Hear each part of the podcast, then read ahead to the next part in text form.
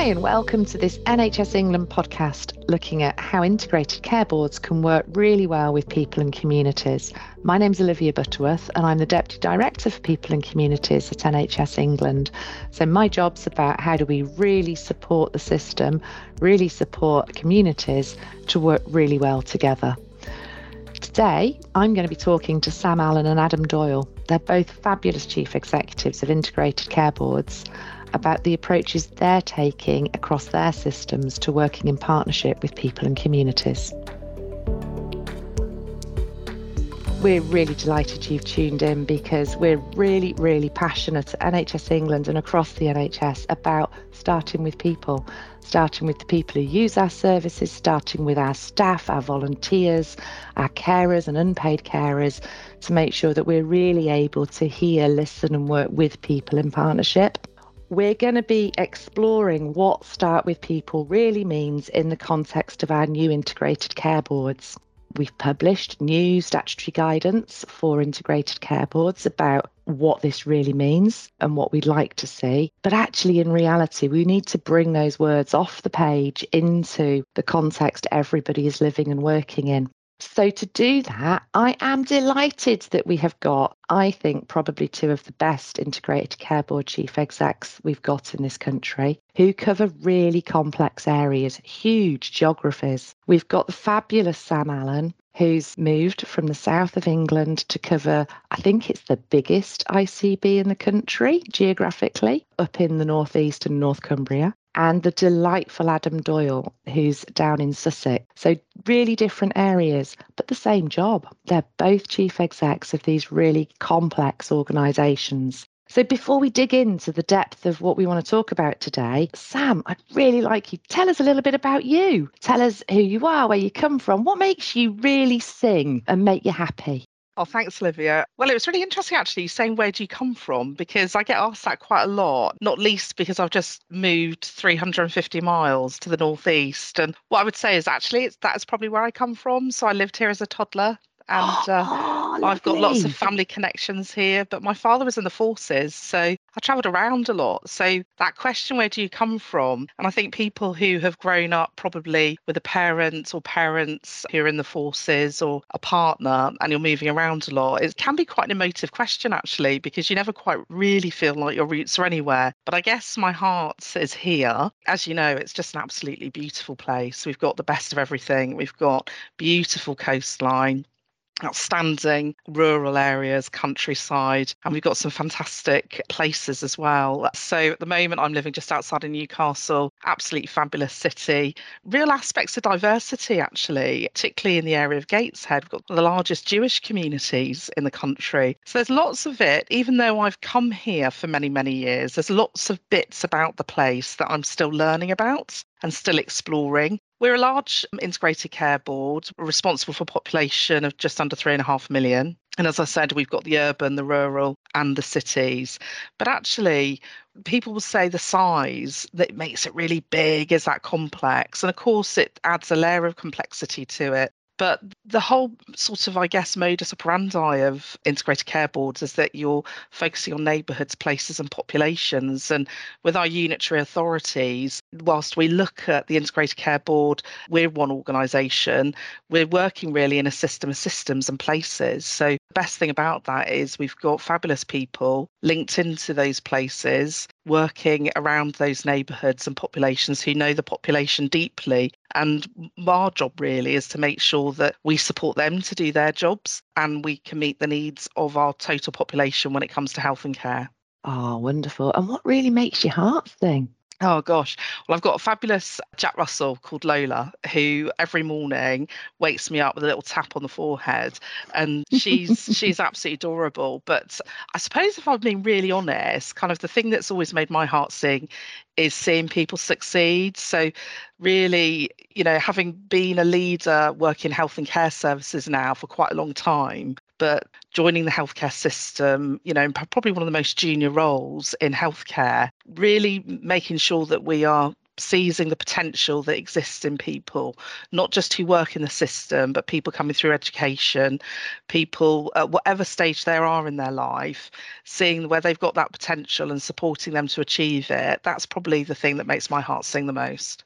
Oh, that's the stuff that gives you tingles down your spine, isn't it? When you hear that somebody's made that next step or they've they've got a job that they really, really wanted and didn't think they could ever do. It really does, because I think it's about um, really helping people just to have the confidence and believe in themselves. And uh, you know i've always been somebody that's thought well actually as, as ever hard things feel at times there's always a way to achieve it. You know there's always a way to support others. And i and i and i suppose part of our role as you know leaders working in systems is help, helping people to achieve their goals whether that's in their own health and care their own well-being but also when it comes to life chances opportunities education and employment. Hold on to that thought for when we talk a little bit further. Adam, how are you going to follow that as an introduction? Oh, well, I spent five years having to follow that because Sam left our system to then go to her new big gig. So, um, so let's start. Let's start at the beginning. So, I'm the son of two Irish immigrants. My mum moved from Ireland here and met my dad, whose parents are both Irish, and they both worked in quite a lot of service jobs, really. So, I think when people ask where I'm from, I'm from Luton. No one needs to hold that against me. It's a great emerging town and reminds me a lot of Crawley, which is also a town in the patch that I'm responsible for. So a relatively new town with with a lot of immigration within it. I really wanted to be an actor, so I wanted to go to do musical theatre. That was that was my plan. There are times in this job you still can pull that out at times. Rarely, but it does happen. Um, Are you going to burst and, into song on us? Well, you never know. It's a Monday morning, so I might have to warm my vocal cords up a little bit, but let's see. I don't think I was brave enough or probably good enough to do it. So I also then worked in a care home um, while doing my A levels, and really sort of worked with a with, with a number of clients with with long enduring learning disabilities and conditions that sort of were, were put under that that that banner about 20 years ago. Now, thankfully, those people would not be in those kind of facilities now because of the work we've all done together. But it gave me a sense about sort of justice and, and, and things not being right. So I trained to be a physio and and loved it. Um, loved it all um, and worked in predominantly deprived communities in North London for most of my early part of my career. But for those that know me, know that I also like to be a bit challenging at times. So I used to always say, oh, if only these managers got their act together, it'd be so much better. Of course, then when you do that, you realise it's a little more tricky than that. But you know, there's a there's an element of of, of youth and maybe naivety um, that, that that made me think I could change the world. But I have an opportunity to be responsible for just under two million people's healthcare, and I take it really, really seriously, um, and I really enjoy that. Enjoy it. What probably makes my heart sing on a personal basis I've got a great home life. I'm really close to my family. My husband and I both have similar-ish jobs in the public sector. He works in education, so we, we often might have a moment of who's had the most tricky day today. And he always says he wins. I'm never really completely convinced, but I'll let him have that. And then really, the thing I do for myself is I actually I'm, I'm trained to be a yoga instructor. And I love it and I enjoy it because at the end of a difficult week, I tend to go Saturday morning and it just helps to reset how and who I am.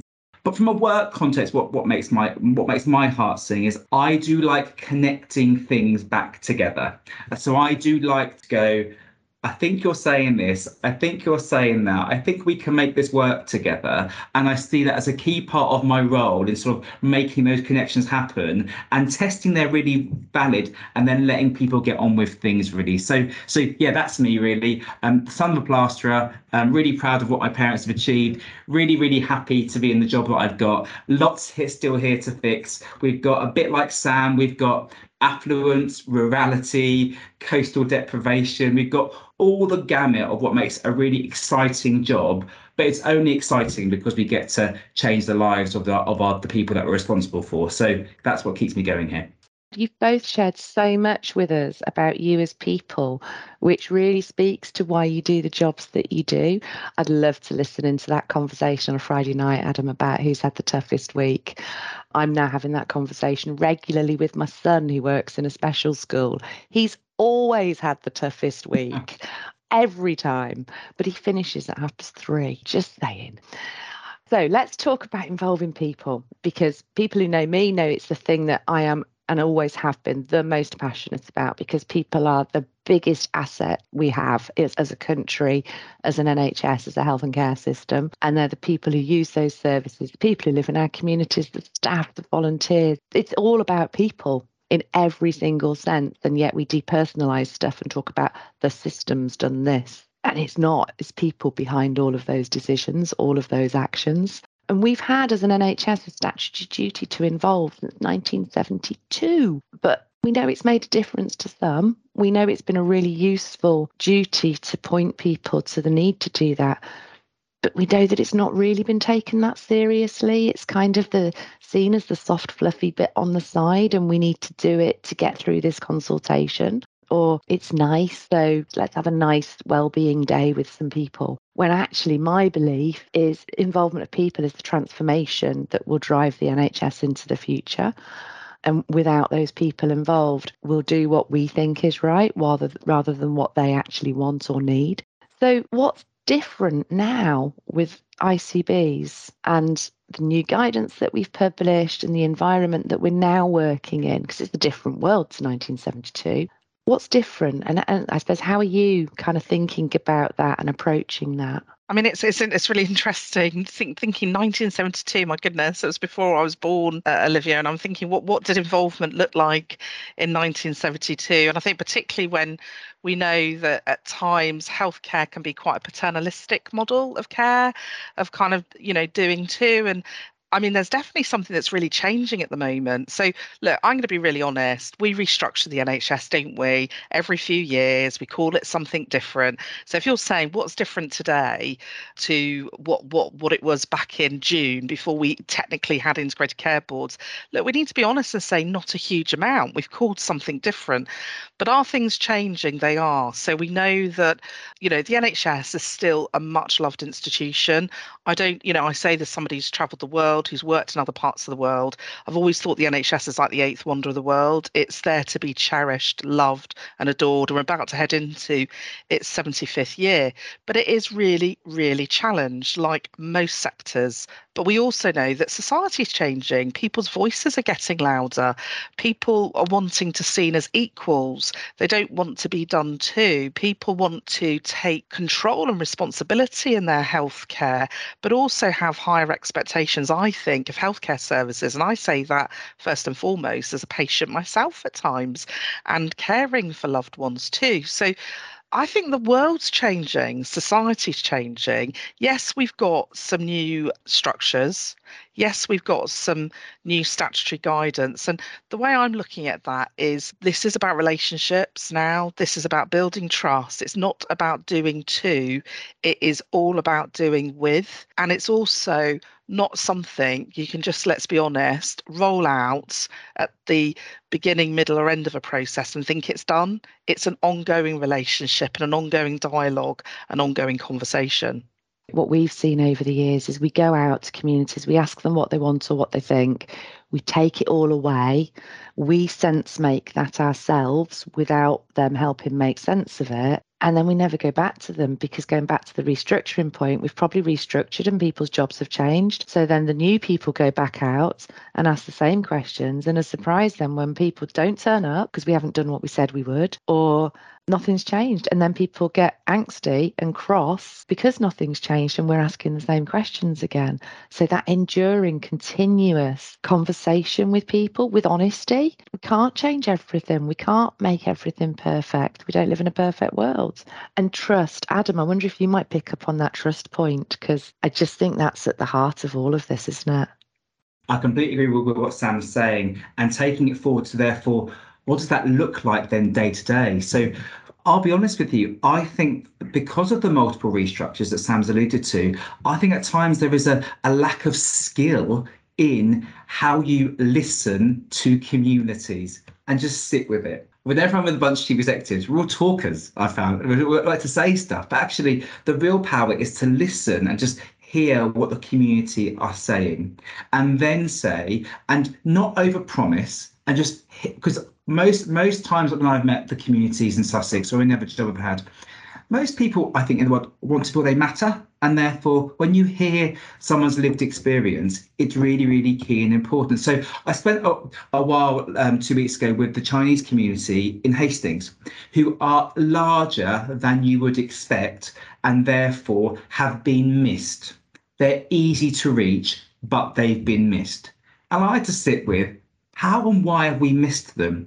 And I went back to the basics of any sort of problem you have as a leader.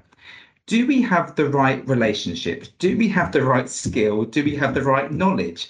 And quite clearly, in my system, we didn't. So, therefore, that's really easy to change as long as you want to change it. And only when you do those things do I feel you build the trust.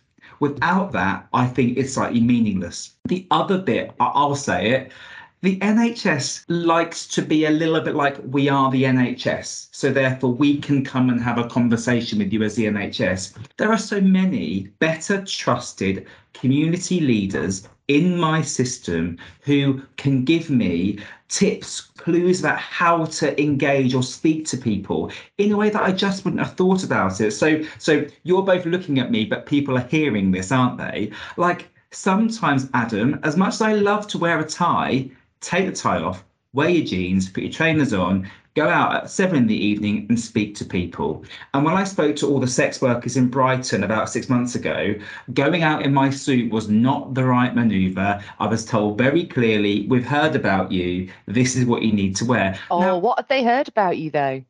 that I like to dress quite snappily. That wasn't going to work, was it, in that situation? But but but but but the but we've got to have humility as leaders to ask a question and to go.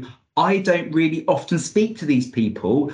What will get, what do they want out of the conversation, and what's the best way to approach it? But but historically, I think we sort of have these sort of big consultations. We have these big set pieces, but really go back to the human part of it. Have a conversation, speak to people, and actually, it's really quite easy it bothers me why we find it so difficult. But I think that's partly because we've got to free our minds up and give ourselves the time to hear what people's perspectives are. I couldn't agree more.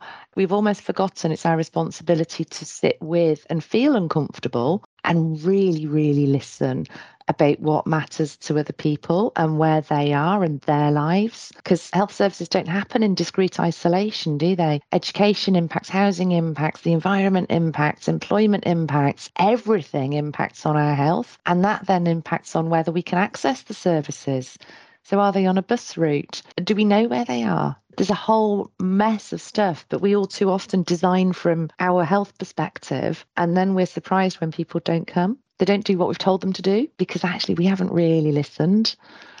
I'm often asked, Oh, Olivia, could you go and engage with these people? We need to know what they think. And I've got to the stage in my career now where I say no, unless the people who are responsible for that thing that they want me to talk about are with me. So I'll, I'll work with people who want a conversation with those communities but they've got to be there and present and in the room because otherwise they don't hear it. Because when you do the board report or the, the paper, the words don't actually convey the real meaning of what people have said because you pick up so much more. Um, and I just wonder, as a sort of the leader of your system, what you've thought about in relation to giving your teams the confidence to do that.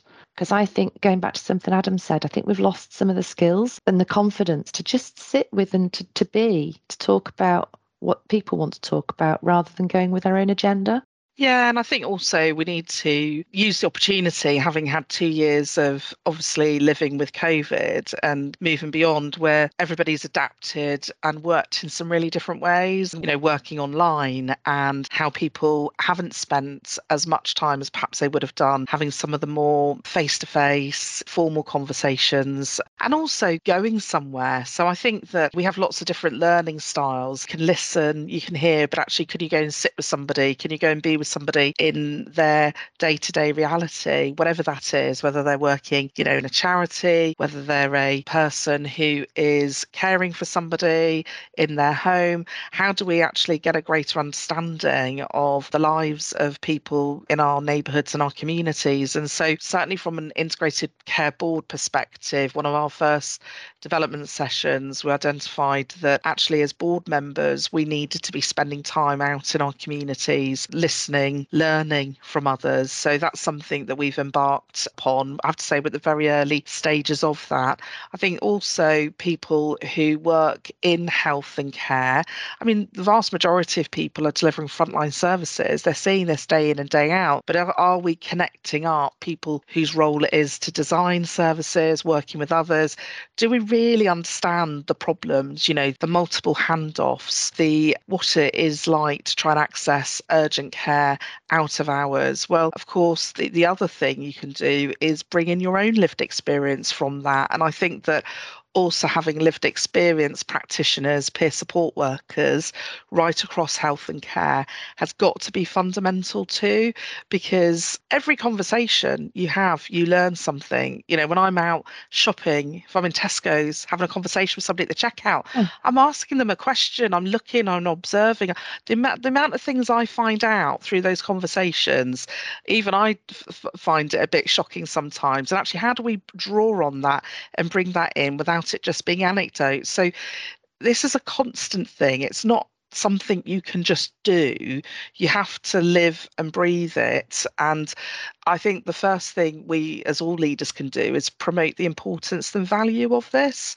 And so I think having that as part of our values as an integrated care board, you know, the fact that we will work with people, listen, involve right throughout all we do is quite fundamental, really, and something we've got to pay constant attention to. Sam, this is why you make my heart sing because I couldn't agree more. It, we've got to bring it off the page, haven't we? And it should be fun because people are just brilliant and they come out with stuff and you go, I've really never looked at it like that before. If we're open to not being locked into our view of the world, we've got a fabulous charity here in the north northeast called Children in the Northeast, and they work with schools and they do something called poverty proofing, where they they go into a school, they interview every child in that school to understand what it's like to go to school every day, all the nuances about the school lunches, the break times, through the eyes of the child, and we're trying to take that methodology now and apply it to pathways of care. So, why is it that we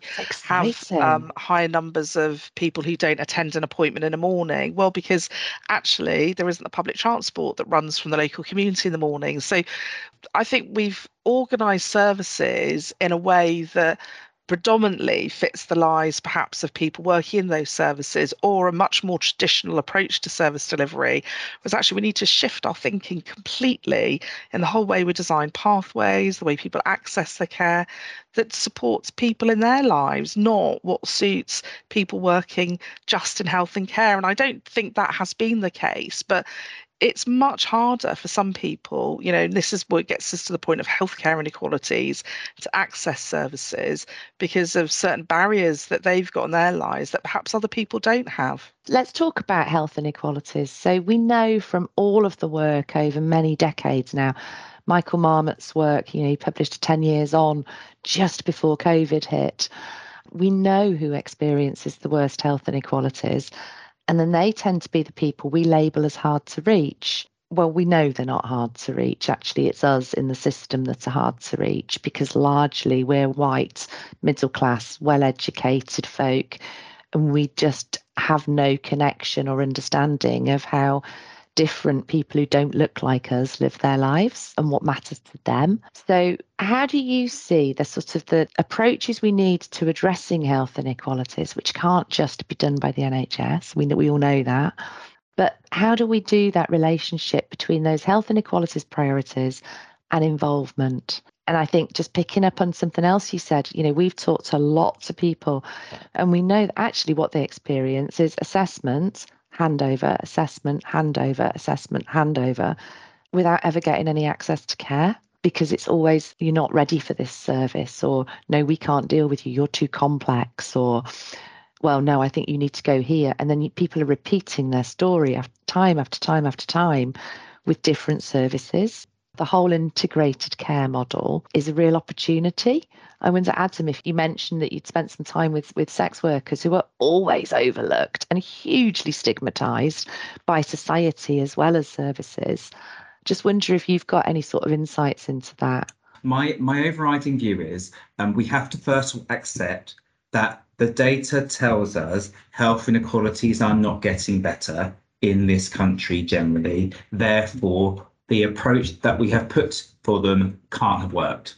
So therefore, every I, every ICB, every ICP has to challenge itself to say what's going to be different. What's an ICP? Sorry to So- interrupt, but it's right, important. Integrated Care Partnerships. So as part of the uh, the the new Act, there are two statutory bodies that are responsible for each of the 42 integrated care systems. The ICB, with a predominant function about the NHS and how that operates, but it's also to deliver the plan that the Integrated Care Partnership, a wide range of of statutory and non-statutory partners across an integrated care system who come together to pull um, their their overall strategic plan in place. So so sorry, I'm typically doing being an NHS manager here and using a three-letter. I, I think that's the first three letter acronym we've used so far without explaining it. So I think we're doing all right. So, so with that, so we've got to agree that it hasn't worked. So in our system, we are we are actually working with our three great universities to say, help us shape how we do this differently with international evidence. There are very different ways for how we engage communities. There are three main platforms for that. First of all, let's accept the communities are there, and let's be clear where they are. They do have people who know them well, so don't use their skill, actually embrace their skill, and potentially consider funding their time and energy to help you access those communities. It has to be clear, though, that in doing it, you're doing it with positive intent, but you are also doing a data driven exercise. So, rooting public health into that just has to happen as you go forward. So, that's as we're tackling it. You've then got also parts of when you speak to people, they tell you what it is like. So, for example, in Brighton and Hove, we have chosen to have a homeless GP practice. They do a great job, that practice, for the homeless community. But we haven't chosen to do anything for our sex workers who don't access general practice. So I've had to ask myself the question, why is that? And therefore, I think it is because we don't get yet all of our leaders across the public sector to understand completely the true populations that they serve. So what we're doing, all linked to how Sam's described it, all of our integrated care partnership partners and our integrated board members are out meeting the communities. We've had a conversation with each about who they are, and we're particularly sort of then targeting them to meet people they probably would not meet when they're doing their Tesco shop or their Waitrose shop. They're going to meet someone that just won't come past them to understand things better. My worry is these things take time. And you've got to allow people to build their confidence speaking to people that they don't normally speak to. And then once you've got that, that's where the trust is built and then you start to redesign the pathways. So it's a much more anthropological psychodynamic approach we're taking here than a typical where's the action plan? How do you get it done? But i think it does create the right platform for change I think it's really powerfully described, and that it is that holding it in that emergent space as opposed to moving to action, coming up with a solution too quickly. We need to sit in that slightly uncomfortable space where we don't know. We need to be honest that we don't know and we need to talk about it. People find that really uncomfortable, don't they? It's a really tricky thing to do because we're meant to know the answer. i'm not always brave to say oh i didn't know that about the population that i served and I find that particularly with NHS partners, people have been here for a long time doing a great job. But to be vulnerable and say, I might have done this for a long time, but I still don't really get those wards in Brighton. I don't really understand it. I never go there. But that's okay. Like we all have blind spots, don't we? I think the job of people like myself and Sam is to create the environment where people can say, I've got a blind spot and there's no judgment there. That's, I think, the difference in an integrated care system that might be different to what people might see as a traditional chief executive kind of role. Our job is to encourage people to see difference and create the right environment where they can feel brave to embrace that. I think we need to be realistic as well around health inequalities. And I find it's a term that's used quite interchangeably around, you know, number of things. And so if I think about health inequalities, I think about things that are unjust, unfair, they're systemic, they're in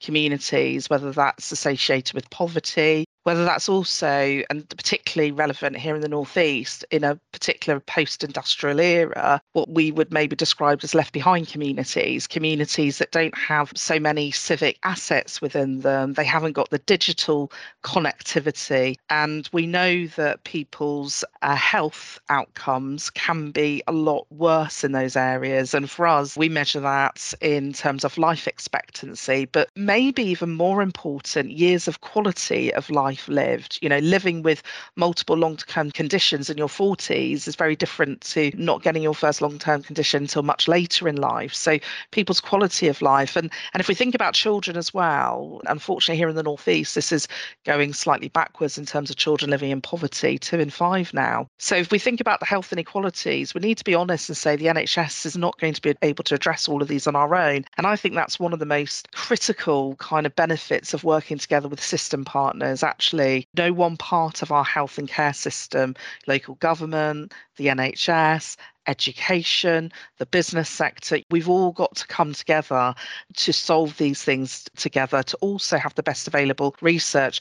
The bit we really can do something about using population health management approaches is those healthcare inequalities. So, the way people access care, the way they experience it, and what their outcomes are. And we can really target interventions using the core 20 plus 5 approach to really focus on. And as Adam said, if we know our communities, if we understand them, them, then we can target those evidence based approaches to them. But it's a bit of a bugbear of mine, Olivia, because we talk about health inequalities, we talk about healthcare inequalities, we talk about population health management. And I know it drives our public health colleagues to distraction because we're kind of like the new kids on the block as integrated care boards. And people have been at this for decades. This is not new, but it's how do we use our combined strengths to do the best we can? Really, as Adam said, understand our communities. And we use the data, but we've also got to get out there. We've got to see it through their lens, walk in their shoes, listen, and actually, vast, vast, vast majority of solutions rest through those people with that lived experience,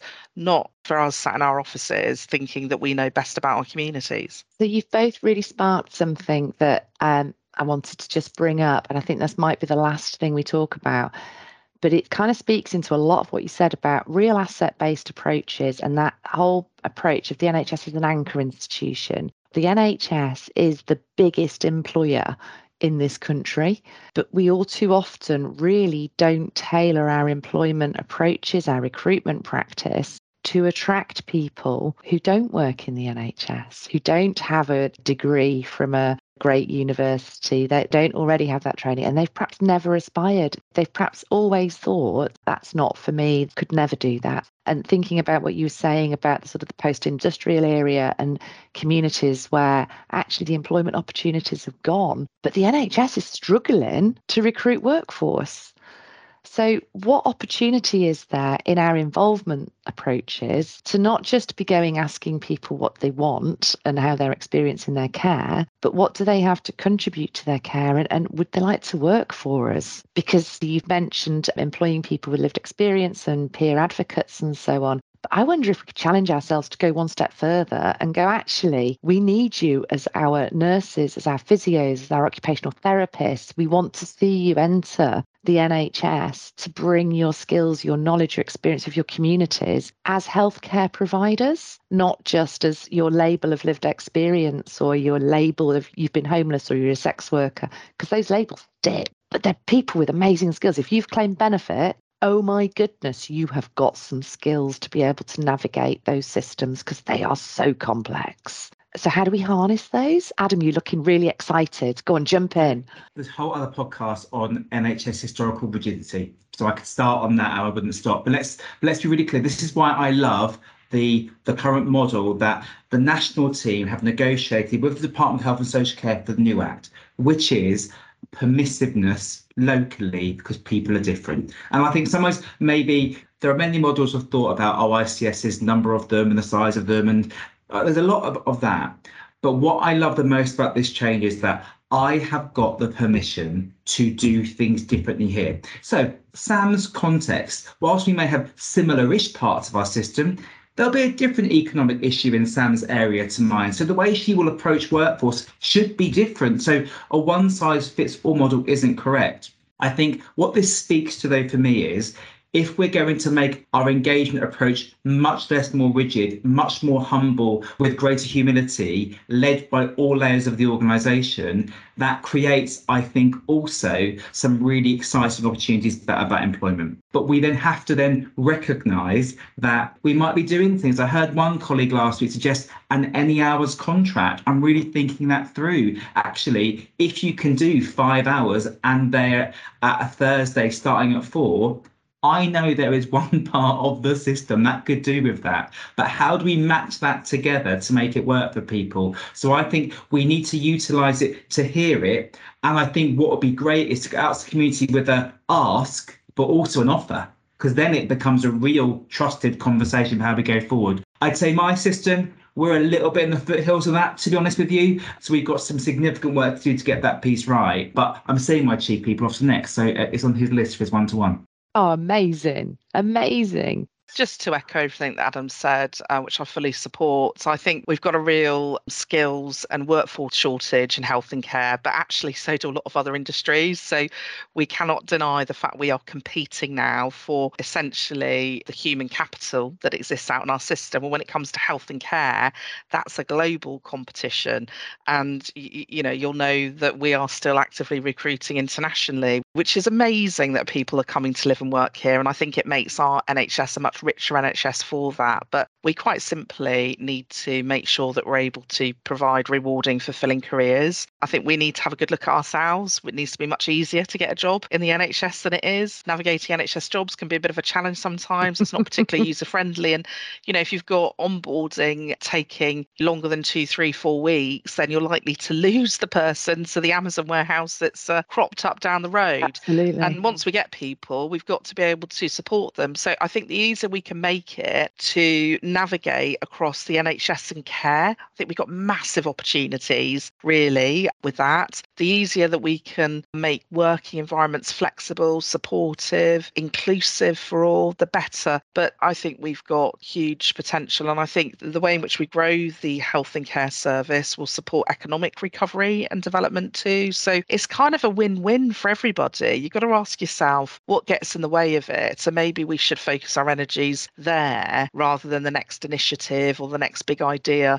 to open it up if we build something that will keep people and easy for people to come to work in, pays people a living wage, then we wouldn't have a problem, would we? I couldn't agree more. And recognizing and valuing our people, not just as deficits, units of need that we have to provide a service to, but as people who can provide those services in our employment and to their peers, to their families, because people are brilliant. And I have to say, you two are utterly brilliant. I feel really humble that you've gifted us a whole hour of your time this morning to talk this through. And I feel more humble at your commitment and passion for really putting people at the heart of your new systems in the way that you lead them and in the way that you support your staff and your teams and your partners to really connect with your communities so they feel valued and we can start some different conversations. So thank you enormously. We're going to follow this up with some other podcasts. So maybe we should do a podcast about how we involve people to raise their aspirations as our future workforce. That would really excite me. So, on that note, thank you so much for listening in. If you want to hear more, see more, we've got a whole series of webinars. I understand, although I can't see this at the moment, when you access this podcast, there'll be a load of links underneath it and you can find out loads of more information. And if you do want to work in the NHS, go chat to somebody because there is loads of jobs available that you don't need qualifications for because the NHS can support you to get those. It's about your values. So thank you so much, Adam. Thank you so much, Sam. I wish you well for the rest of your week. It's been a pure delight t- chatting with you this morning. Thanks so much for listening to this episode of the NHS England podcast. Today, I've been talking to Sam Allen, Chief Executive of North East and North Cumbria Integrated Care System, and Adam Doyle, Chief Executive of Sussex Integrated Care Board, about the approaches they are taking to working in partnership with people and communities. If you've enjoyed this podcast, you can listen to more episodes available by searching NHS England on Spotify, Apple Podcasts, and SoundCloud and it's also available from www.england.nhs.uk forward slash podcasts. Look forward to you tuning in soon.